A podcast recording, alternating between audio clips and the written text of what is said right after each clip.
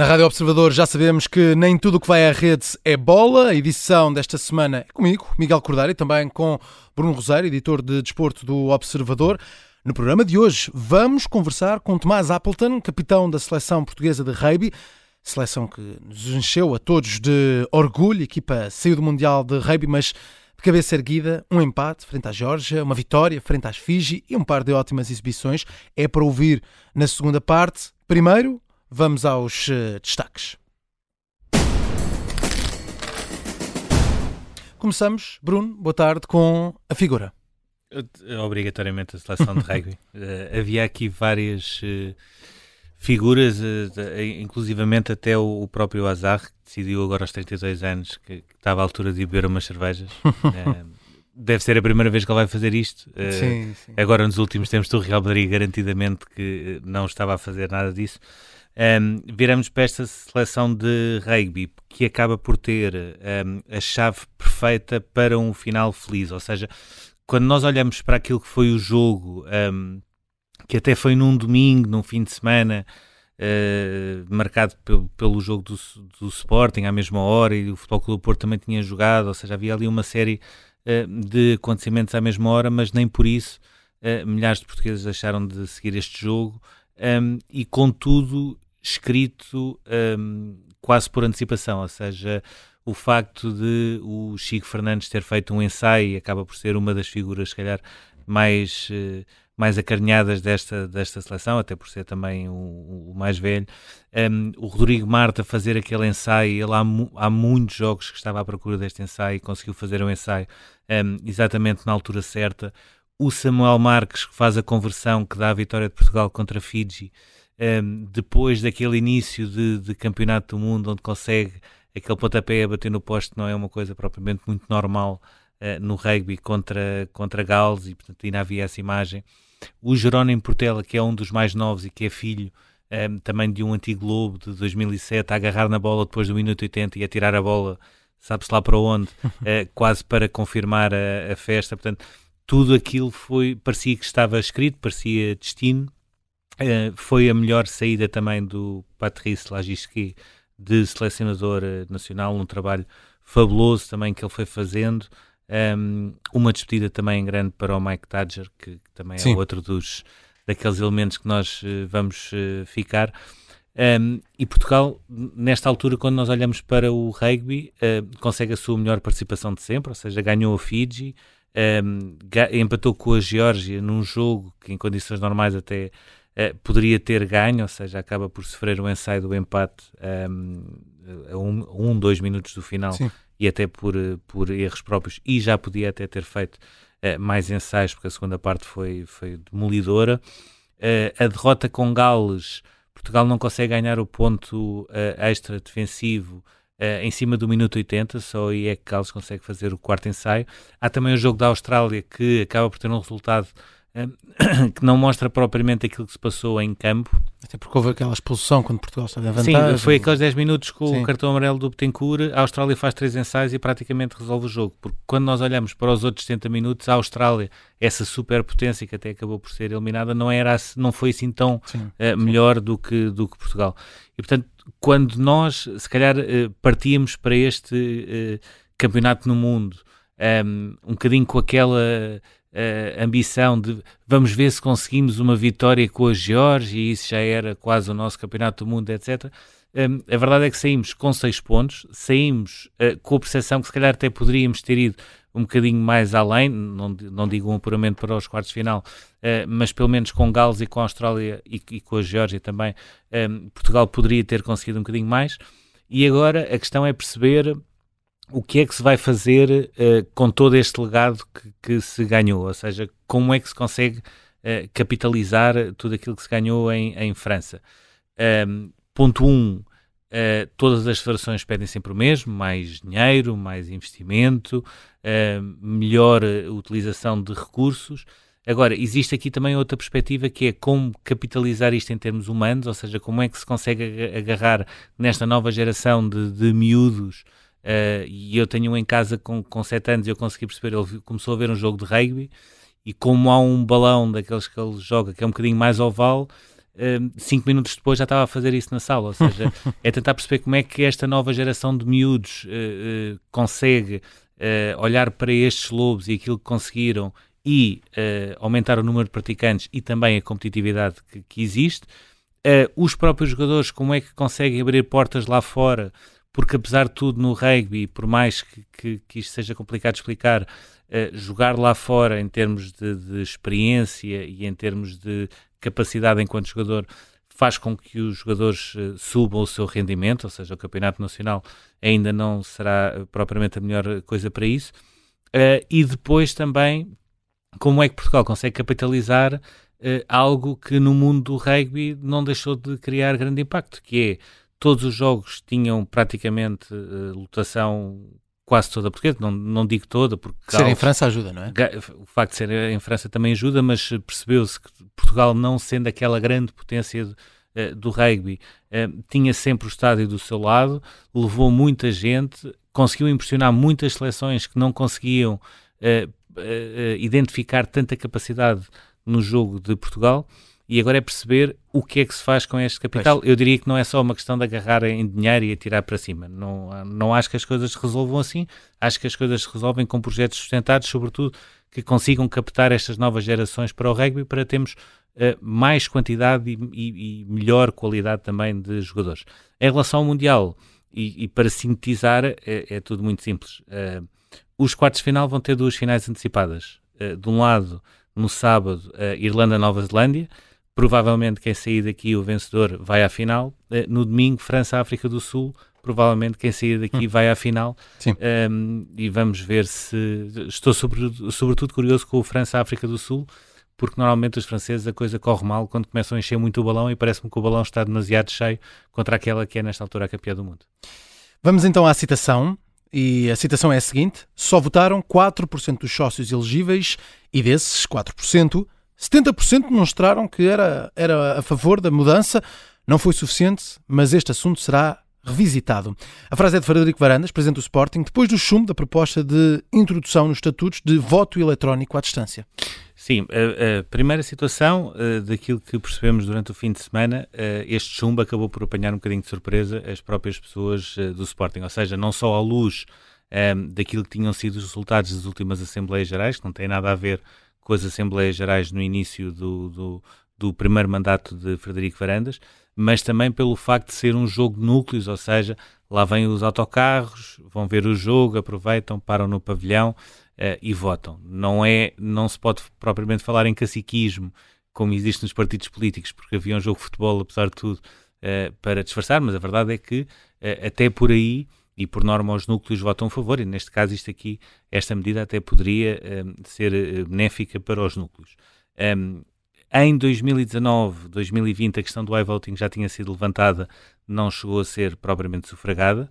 Agora foi colocada a, a votação com uma nova nomenclatura, mas foi chumbada porque não conseguiu os 75%. Muito provavelmente a direção do Sporting vai tentar novamente levar esta proposta a uma Assembleia Geral para tentar passar. Uh, continuo a achar que quando a proposta chegar, e sobretudo depois dos hum. 70%, um, ehm, eu, eu diria que Frederico Varandas tende a olhar para os outros 10, 15%, que é a diferença entre uh, o número de, de, de votos nesta proposta e o número de votos nas outras propostas, nomeadamente no relatório contas e naquela venda uh, do imóvel em Benavente e da própria Porta 7 para, para Cristiano Ronaldo.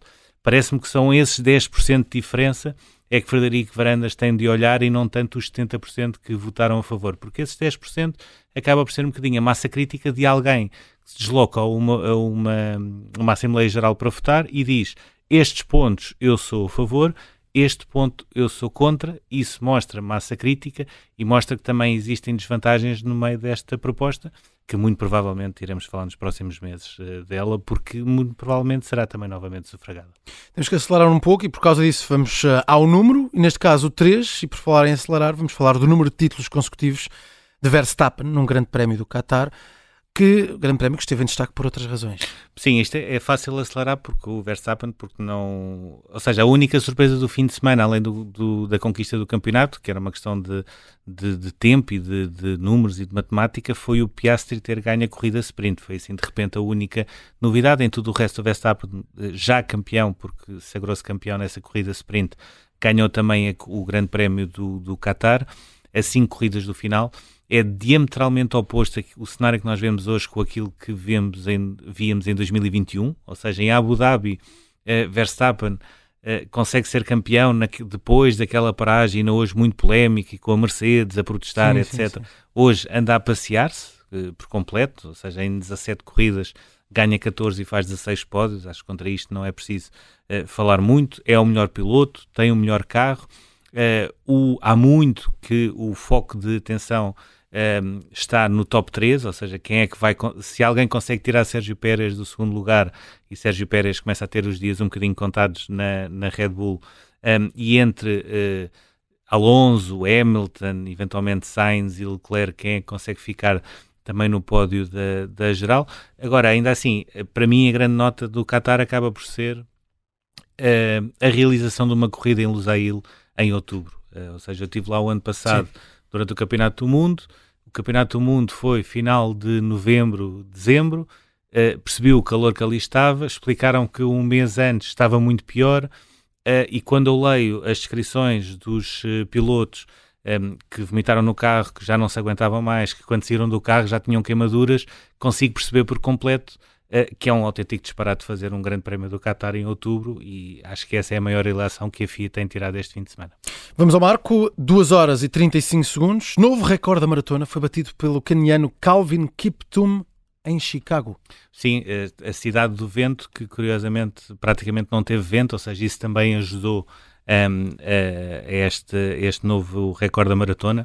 Um, e não deixa de ser curioso, nós há cinco anos falássemos aqui uh, na capacidade que alguém teria de correr uh, uma maratona em duas horas, uh, diríamos que era impossível. Não, ou seja, é, é, impossível. Não, não, quando, quando, temos, quando percebemos o passo que é preciso ter e o ritmo que é preciso ter para fazer 42 km, 195 metros um, em duas horas, é qualquer coisa quase uh, não atingível pelos humanos. Afinal, é atingível, caiu por 35 segundos. Uh, uh, esta nova marca que parecia, pertencia ao Kipchoge.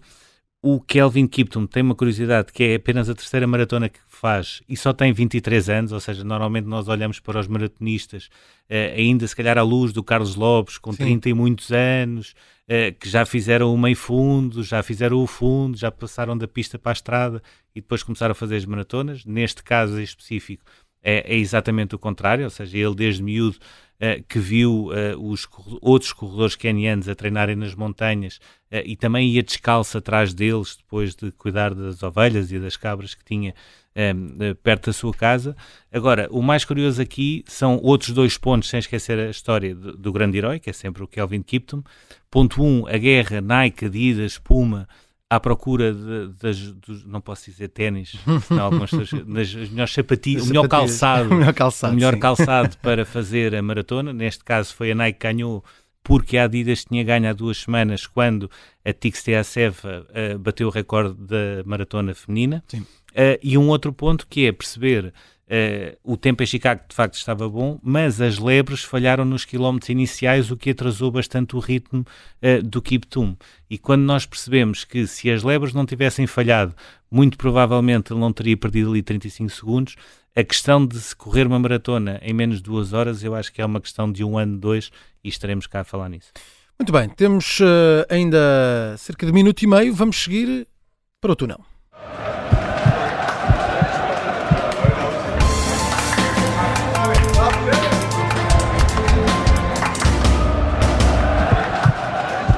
Para este túnel temos uma pergunta que está à espera de resposta. Os esportes vão entrar nos Jogos Olímpicos como uma modalidade?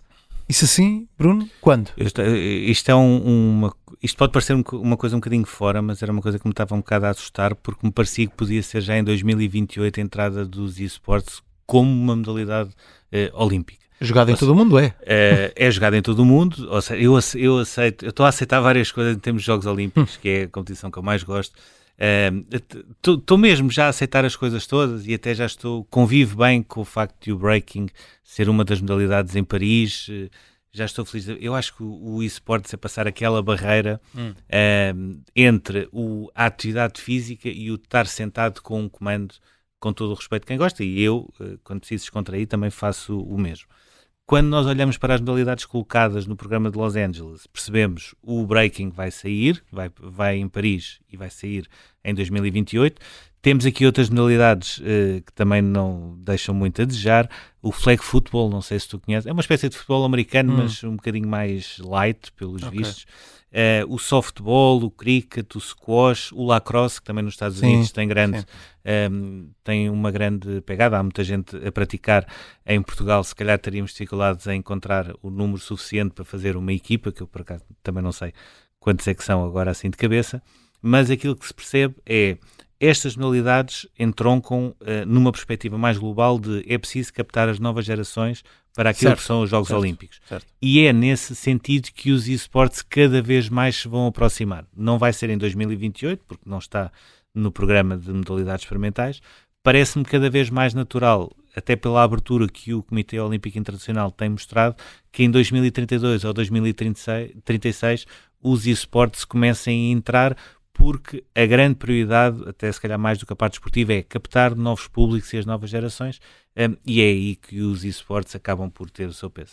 Vamos ver o que é que o futuro nos dá em é relação é a isso. Temos. Fica por aqui a primeira parte do Nem Tudo que vai à rede é bola.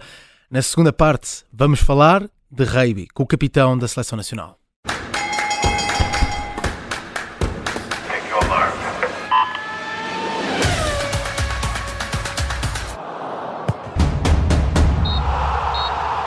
Está aberta a segunda parte do Nem Tudo o que vai à rede é bola. Nos próximos minutos vamos conversar com Tomás Appleton, capitão da seleção portuguesa de rugby. Tomás, muito boa tarde. Obrigado por se juntar a nós. Bem-vindo à Rádio Observador e parabéns por essa prestação. Olá, muito boa tarde. Uh, muito obrigado. Uh, hoje é dia de regresso, uh, mas é dia também ainda de falar de, deste deste trabalho que esta seleção conseguiu fazer. Eh, e queria começar precisamente por aí. Que impacto é que tem esta vitória frente a Fiji, eh, a primeira de sempre da nossa seleção num campeonato do mundo, já depois desse empate frente à Geórgia e, e, a coroar, de certa forma, esta que foi a melhor participação de sempre de, de, Portugal e desses bons jogos já com Gales e Áustria. Que impacto é que teve esta, esta vitória? Eu acho que enquanto, enquanto equipa, este, este, esta vitória tem um impacto brutal. Uh, a verdade é que nós vamos uh, arrancarmos para este jogo muito, muito confiantes e, e saber, sabendo que queríamos uh, ir buscar uma vitória uh, neste jogo, mas, mas a verdade é que acho que isto foi, como, como disse, isto foi o culminar aqui de uma, de uma excelente participação neste Mundial. Tivemos aqui algumas dificuldades contra, contra a Gales e contra, e contra a Austrália, mas acho que acabámos da melhor maneira contra as Fiji em relação ao impacto que isto vai ter. O que nós aqui queremos é que isto venha uh, a construir muito uh, da nova base do rugby em Portugal. Nós sabemos que isto vai ser um trabalho, vai ser um trabalho longo e, e o boom que se calhar uh, não houve em 2007 quando Portugal já tinha participado no Mundial.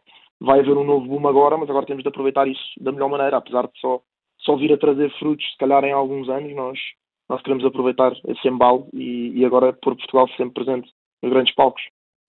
O, olhando agora eh, ainda para este jogo com, com, com Fiji, eh, portanto, além de ser o último jogo do Mundial, era também um encontro especial porque era o último do selecionador uh, Patrice Lagisquet, era também o último de alguns jogadores mais, mais experientes. Perguntava se o facto de haver to, uh, todos estes fatores também em jogo, acabou quase por ser uma força extra para travar aquele, aquele que era o maior poderio um, ehm, de, de Fiji, que era, que era o seu poderio físico, para depois, através do virtuosismo, também conseguir fazer os ensaios como aconteceram, sobretudo na segunda parte. Claro, sim, sem dúvida. Eu acho que quando nós, quando nós se calhar olhamos para este, olhamos para este Mundial, mas a verdade é que isto é um processo de, de quatro anos. Isto foram os últimos, últimos quatro anos de, de muito trabalho, muitos sacrifícios e, e, nós encarámos muito isto. Obviamente que alguns jogadores iam deixar de jogar, o Patrício ia deixar uh, de ser nosso treinador e nós encarámos isto, se calhar, um bocadinho à, à maneira portuguesa de ser a nossa última hipótese de, de fazer história, uh, a nossa última hipótese de, de agarrar a oportunidade. Portanto, sem dúvida que foi, foi uma força extra para, para conseguirmos ganhar este jogo.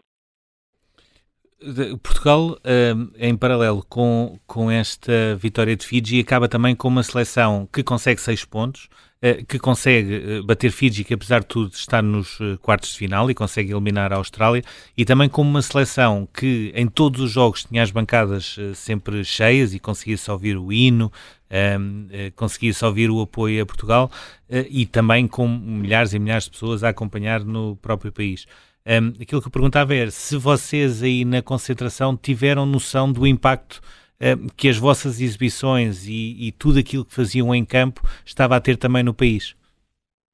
Eu acho que nós temos muita noção uh, do que é que se passa uh, aqui no estádio, mas a verdade é que nós, estamos, nós já estamos há, uns meses uh, em França e, e, eu acho que estamos aqui um bocadinho nesta bolha e temos pouca noção do que é que do que é que vai ser o rugby a partir de agora não, não temos ideia. Eu acho que hoje, hoje quando chegarmos a Portugal vamos ter se calhar uma boa noção do que é que do que é que construímos, do que é que fizemos, mas acho que é difícil ter a, a noção do que é que se passa realmente. Temos tido imenso apoio, a comunidade luso-francesa é enorme, uh, é enorme cá e o apoio tem sido fundamental. milhares e milhares de portugueses a voar em Portugal para, para nos vir apoiar, mas eu acho que o verdadeiro impacto ainda vai, ainda está por, não nos vamos aperceber isso, isso mais à frente. Uh, há aqui uma frase que eu também retive uh, a seguir ao jogo com a Austrália, que vem no jogo, também no seguimento daquele empate com a, com a Geórgia, uh, que é nós já não nos contentamos com as vitórias morais, nós queremos mais. Perguntava se o facto de, de mesmo sendo a melhor participação de sempre num campeonato do mundo de rugby, Uh, se, este, se esta acaba por ser a grande vitória, ou seja, os jogadores pela primeira vez uh, terminarem e a dizer não, nós não estamos contentes uh, por termos conseguido fazer o jogo que fizemos com a Austrália, nós não estamos contentes porque queríamos mais também com Gales e nós podemos competir com as melhores seleções do mundo. Claro, eu acho que eu acho que isso tem muito a ver com, com o ADN desta equipe. A, a, ambição tem, este, tem, este, tem esta grande vantagem, mas também é um problema, que a ambição está constantemente a crescer e, e nós queremos sempre mais. Nós já nos tínhamos batido mesmo, mesmo antes do Mundial, nós já tínhamos feito jogos contra, contra algumas seleções de Tier 1 e, e, Top 10 e também foi jogos sempre muito renhidos e nós sempre tivemos naquela aquela ideia na cabeça de nós somos capazes. Uh, e nós vamos ter essa capacidade de ganhar um jogo, não, sei, não sabemos quando é que vai aparecer, falámos muito a seguir uh, ao jogo com a Austrália e mesmo a seguir ao jogo contra a Geórgia que isto vai, vai haver um dia que isto vai ter de cair para o nosso lado e a verdade é que isso aconteceu contra as Fiji mas, mas uma das coisas que nós nos propusemos antes sequer do Mundial uh, começar foi todos os jogos que nós entrarmos, vamos entrar para competir, vamos entrar para ganhar. O resultado logo se vê no fim, mas vamos sempre entrar para dar tudo. Surgiram, queria falar aqui de uma, de uma história que, que retirámos deste último jogo contra as Fiji, não é? O selecionador eh, da seleção de, de Fiji, a passar pelo Balneário de Portugal, deixar algumas lembranças. Isto não é, não é comum ver em qualquer eh, desporto. Como é que foi a vossa reação a esse, a esse momento? E se isto também mostra um pouco de uma mudança de paradigma naquilo que é a maneira como as outras seleções vêm também, vêm também Portugal, porque a nossa seleção foi recebendo vários elogios da, da, da, forma como se estavam a bater nesta competição. Eu acho que é, é, obviamente que ser reconhecido é sempre, é sempre uma coisa brutal e perceberem que o trabalho que nós andamos a fazer é valorizado, é sempre uma coisa que nós ficamos uh, contentes com isso. Uh, uh, o que fez o treinador das Fiji Uh, obviamente que, que, foi incrível, sabendo que é uma equipa que vai passar aos quartos de final, uma equipa com tanta história no rugby, uh, que já tem construído tanta coisa ao longo do tempo, uh, ficamos sem dúvida muito contentes do que, que tenham feito isso, mas a verdade é que o rugby acaba por, por ser um bocadinho isto, o rugby é um bocadinho, se calhar um desporto um bocadinho diferente, eu sou, eu sou suspeito também para dizer isto, mas a verdade é que os valores do rugby acho que apontam para isso e não é nada, obviamente que ficamos contentes, mas não é nada de surpreendente ou, ou que ficamos absolutamente chocados. Uh, é um bocadinho os valores do rugby a, a, seguirem a sua, a sua ordem natural. E depois o que, o que eu acho aqui é que, em relação à maneira como as outras seleções e o resto do mundo tem encarado a Portugal, eu acho que Portugal tinha de deixar de ser aquela equipa que vai uh, marcar presença. Nós já vimos do Dubai, depois de termos conseguido o apuramento uh, naquela, naquele famoso jogo contra os Estados Unidos. No Dubai nós viemos uh, dessa viagem a dizer nós não vamos ao, ao, Mundial só para cantar o hino, nós vamos para marcar presença, vamos para, para competir, vamos para ganhar e, e acho que no final do dia conseguimos dar uma excelente amostra disso mesmo. Olha, olhando ainda para este Mundial, mas a pensar também ao projetar já 2027 na Austrália, eh, perguntava um, como é que é possível seleções como Portugal, como o Uruguai, que apesar de tudo também nos primeiros jogos teve uma boa prestação, como o Japão confirmou aquilo que tinha feito no último Mundial, um, como é que estas seleções uh, conseguem cada vez mais aproximarem-se das, das principais uh, dos principais pesos pesados da modalidade um, no atual modelo, ou seja, sem jogarem tantas vezes como se calhar gostariam. Um, como é que o Tomás consegue ver essa aproximação? Um, acha que os, os, quadros competitivos em termos internacionais, por exemplo, podiam ser reformulados para seleções como Portugal jogar mais vezes contra Gales, contra a Austrália e chegar a este Campeonato do Mundo um, e jogar e ser, digamos assim, uh, mais fácil para nós encarar o jogo? Claro, eu acho que isso, isso vai ser o caminho natural das coisas. Se o rugby quer, uh, se o rugby quer ter este crescimento mundial, se o rugby quer se começar a expandir uh, para estas seleções uh, ditas mais pequenas e não ficar só fechado naquela bolha das seleções mais fortes, eu acho que o caminho é esse mesmo. isto só para lhe dar um exemplo, nós no, nos últimos quatro anos fizemos um jogo contra uma equipa de, de top 10. E, e é, é, difícil de repente chegarmos a um Mundial e estarmos a jogar contra a Austrália e contra a Gales e as nossas janelas de jogos internacionais não serem uh, contra equipas suficientemente uh, competitivas. Eu sei que, que, muitas vezes existe um, uma discrepância grande entre as equipas que nós chamamos de Tier 1 e, e Tier 2, mas, mas a verdade é que se não se tentar passar por cima disso e não se tentar equilibrar os pratos da balança, vai ser muito complicado. Portanto, eu revejo muito no que disse, revejo que, que as palavras, que, que o, a nova reestruturação uh, das janelas internacionais vão ter, vai, vai ter de existir e vai ser um dos caminhos para seleções como Portugal, como o Uruguai, como o Chile, como, como a Geórgia, como o Japão, uh, para que cheguem mais longe, vai ter, vai ter de passar por aí, sem dúvida. Olhando agora também para aquilo que, que vão ser os quartos de, de final, Portugal uh, agora já vai estar só a, a, apreciar aquilo que também é uh, o rugby. Uh, Fala-se muito em duas finais antecipadas logo nos quartos de final: Irlanda-Nova Zelândia, França-África do Sul. o Tomás consegue identificar alguém que seja mais favorito a ganhar este campeonato do mundo? É desta que a França vai conseguir? Eu acho que a França, a França, tem, uma grande, tem uma grande vantagem, que é o facto de estar a jogar em casa. Acho que teve, por outro lado, tiveram uma quebra grande uh, quando o Antoine Dupont fez uma fratura uh, do malar e, e, isso pode, pode ter trazido aqui alguns, algumas questões, mas neste momento diz que ele vai estar bem para jogar os quartos de final. mas vamos ver, mas sim, sem dúvida a França é uma das favoritas. Eu acredito também que a Irlanda, neste momento, número um do ranking mundial, joga o melhor rugby deste mundial, de longe. mas por outro lado também temos uma África do Sul, atual campeã do mundo, uh, numa excelente forma. A Nova Zelândia não começou bem, mas agora acabou a fase de grupos de uma forma brilhante. E, e eu, para ser sincero, acho que haver, vão haver duas finais uh, antecipadas e claramente um dos lados, uh, um dos lados destes quartos de final é claramente mais forte do que o outro. Infelizmente vão, vão ficar algumas equipas muito boas pelo caminho, mas, mas eu diria que este lado, onde está a Irlanda, a África do Sul e França, acho que claramente é o lado mais forte. Mas já falamos aqui muito do, Mundial, também da, da, seleção, do coletivo. Falando aqui um pouco do Tomás, passou um ano em Inglaterra antes de voltar ao Kdul, que foi sempre o seu clube, ainda esteve uns meses na Nova Zelândia. Existe um pouco a percepção de que em algumas modalidades, para dar o salto, é preciso ir lá para fora. Também é assim no, no rugby. Este Mundial abre portas e, e o que é que tira também dessa, dessa que foi a sua experiência? Do que é que pode sair dessa, desta análise quanto ao rugby? Eu acho que eu acho que o caminho neste momento, neste momento e, e infelizmente ou felizmente o caminho para qualquer jogador profissional uh, em Portugal ou para qualquer jogador português que ambicione, que ambicione ser jogador profissional vai passar pelo estrangeiro. Uh, infelizmente Portugal ainda não tem, acho que ainda não tem uma estrutura uh, suficientemente grande, suficientemente profissional para conseguir jogar rugby ao mais alto nível e para e para se conseguir ser profissional de rugby, digamos assim, Uh, mas acho que o caminho vai passar por aí, vai passar muito pela, por lançar os jogadores lá por fora. Nós começámos a fazer isto uh, nos últimos anos, lançámos bastante jogadores, especialmente nos últimos 3, 4 anos, lançámos muitos jogadores uh, para os campeonatos franceses. mas ao mesmo tempo, acho que não pode haver só esse foco nos jogadores a desenvolverem-se nos estrangeiros, que vai ter de haver um foco brutal no desenvolvimento do rei português, numa melhoria do campeonato nacional e vai ter de ser este equilíbrio que, que vai continuar a trazer e a, e a alimentar uh, jogadores para as seleções nacionais, porque se Portugal continuar uh, dependente só dos jogadores nos campeonatos estrangeiros, vai sempre ter aqui algumas, algumas limitações. Portanto, eu acho que tem de ser uma coisa aqui equilibrada uh, no desenvolvimento, tanto em Portugal uh, como em jogadores no estrangeiro. Depois, falando se calhar um bocadinho mais de mim, eu tive a minha, eu tive a minha experiência profissional.